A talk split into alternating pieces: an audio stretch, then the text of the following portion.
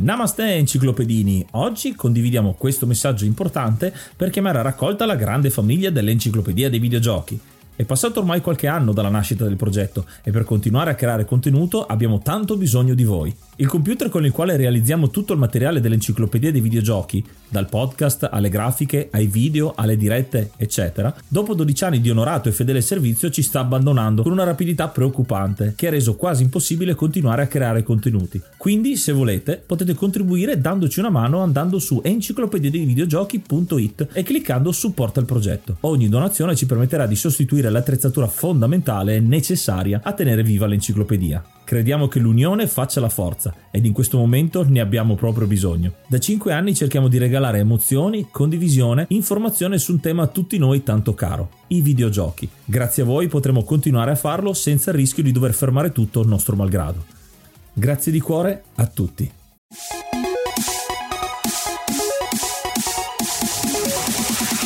Cosa succede quando un personaggio viene continuamente riscritto passando di mano in mano, di autore in autore, ognuno dei quali modifica sia fisicamente che spiritualmente il suo ruolo? In questo episodio di Character Creation parleremo di una ragazza creata con le migliori intenzioni, ma che sarà preda dell'industria videoludica e del successo che il franchise di appartenenza avrà. Oggi analizziamo Jill Valentine.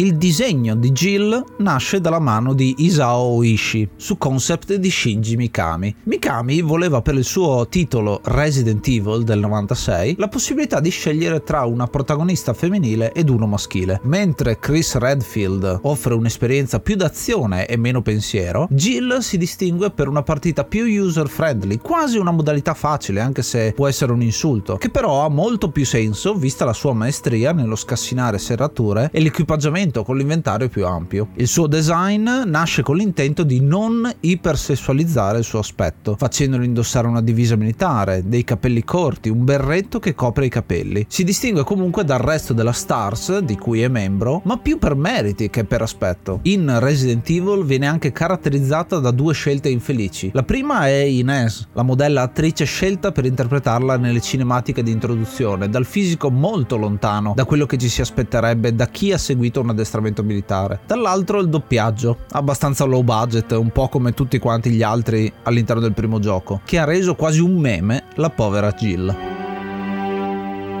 Saltata la presenza in Resident Evil 2, dove serviranno personaggi nuovi ed interpreti per la storia, Jill ritorna come sola protagonista di Resident Evil 3 Nemesis del 1998, in continua fuga dal Tyrant modificato che le dà la caccia. Il suo design viene stravolto, ora indossa un top succinto, stivali alti e una minigonna in pelle, elemento che farà storcere il naso a tantissimi fan e che verrà poi tolto e ridimensionato, relegandolo ad un elemento sbloccabile nel remake del 2000 2020. Nonostante la storia del 3 sia molto avvincente, assente è la chimica con il collega Chris, un rapporto molto apprezzato dalla critica perché non è di natura romantica, ma basato sul rispetto e la cooperazione. In questo titolo invece c'è Carlos Oliveira, un mercenario cattivo dell'Umbrella Corporation con il quale flirterà abbastanza durante la vicenda. Il gioco renderà Jill anche un personaggio unico perché, infettata dal virus T, riuscirà a sopravvivere senza trasformarsi in zombie, il che la renderà un personaggio personaggio chiave in Resident Evil 5, anche se dal punto di vista dello storytelling è quasi un oggetto ormai.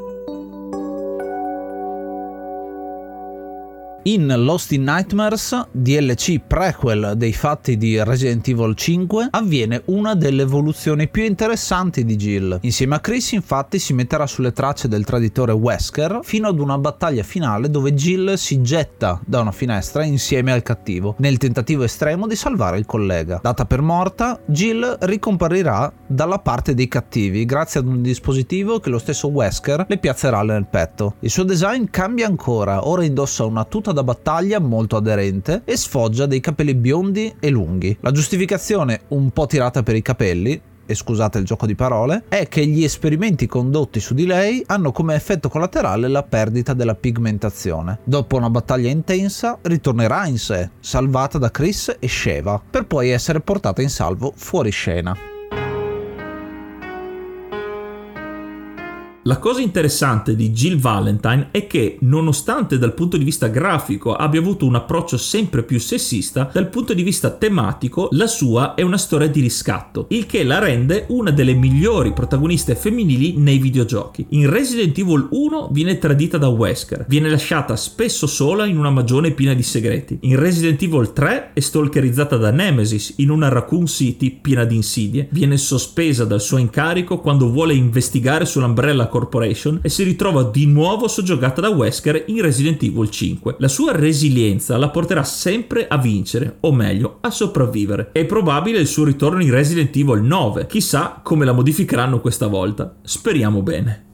È iniziato maggio, quindi aggiorniamo l'elenco e ringraziamo l'hard mod Cry King e i normal mod Rick Hunter, Groll, Don Kazim, Lobby Frontali, D-Chan, Blackworm, Stonebringer, Baby Beats, Belzebrew, Pago, Strangia, Numbersoft, Sballu 17, LDS, Brontolo 220, Dexter, The Pixel Chips, Ing Bastard, Vito M85, Noobswick, Eppers, Vanax Abadium e Nikius 89. Se vuoi entrare anche tu nel gruppo dei mecenate vai su enciclopedia di videogiochi.it, clicca supporta il progetto e tramite la piattaforma piattaforma Coffee potrai avere accesso ai nostri video backstage, allo store e anche al feed podcast senza pubblicità.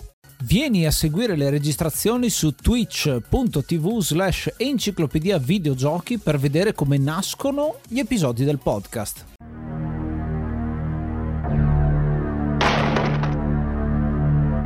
Abbiamo deciso di parlare di Jill Valentine per un discorso molto particolare. Mentre abbiamo visto l'evoluzione di un'altra donna con Lara Croft, un'evoluzione particolare che si accosta molto a quello che è il tempo in cui esce il gioco. All'inizio è una donna molto forte e lo è in realtà per tutto quanto il suo periodo di sviluppo, il suo periodo di giochi. Anche Jill Valentine lo è, ma viene cambiata molto in termini proprio visivi. Nasce come un personaggio assolutamente assolutamente senza nessuna caratteristica sessualizzata e man mano subirà un cambiamento che la renderà sempre più attraente e eh, di impatto visivo che secondo me è una cosa un po' negativa perché Jill è un personaggio che secondo me trasmette tantissima forza perché è sempre circondata di persone grosse e forti e maschietti e lei invece è una donna che si dimostra forte in fuga una donna di riscatto e che ne ha del suo. Quindi veramente speriamo in un Resident Evil 9 o comunque un gioco futuro dove possa ritrovare se stessa. Dal mio punto di vista vedo il percorso di Jill allo status che ha adesso di personaggio amatissimo nel mondo dei videogiochi ai suoi inizi dove penso che abbiano tentato di darle più carattere però visivamente per renderla più omologata a personaggi come Lara Croft che invece non è mai cambiata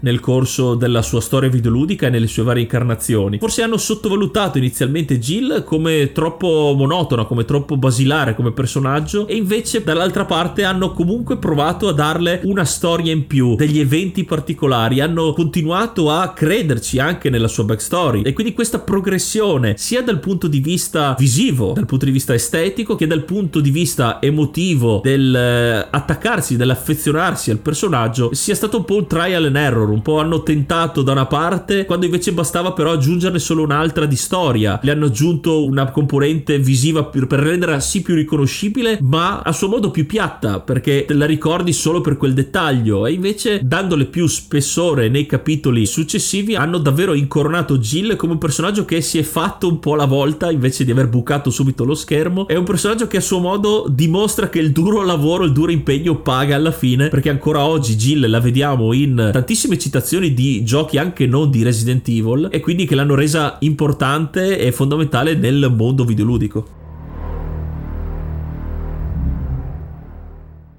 Questo era Character Creation, un editoriale che vuole analizzare alcuni dei personaggi più importanti della storia dei videogiochi per capire perché funzionano e da che scelte siano nati. Consigliaci il prossimo argomento scrivendoci sul profilo Instagram dell'Enciclopedia dei Videogiochi oppure parlane sul gruppo Telegram t.me slash enciclopedia dei videogiochi.